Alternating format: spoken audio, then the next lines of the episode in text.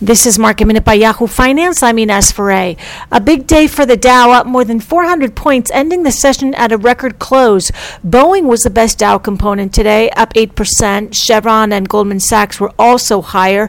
Goldman Sachs touched new highs after Wells Fargo lifted its price target on the stock. GameStop surged at the last hour of trading, closing up more than 100%. Shares of the video game retailer underwent a massive short squeeze last month by retail investors on Reddit's Wall Street Bets. The stock today was halted for volatility twice during the last hour of trading.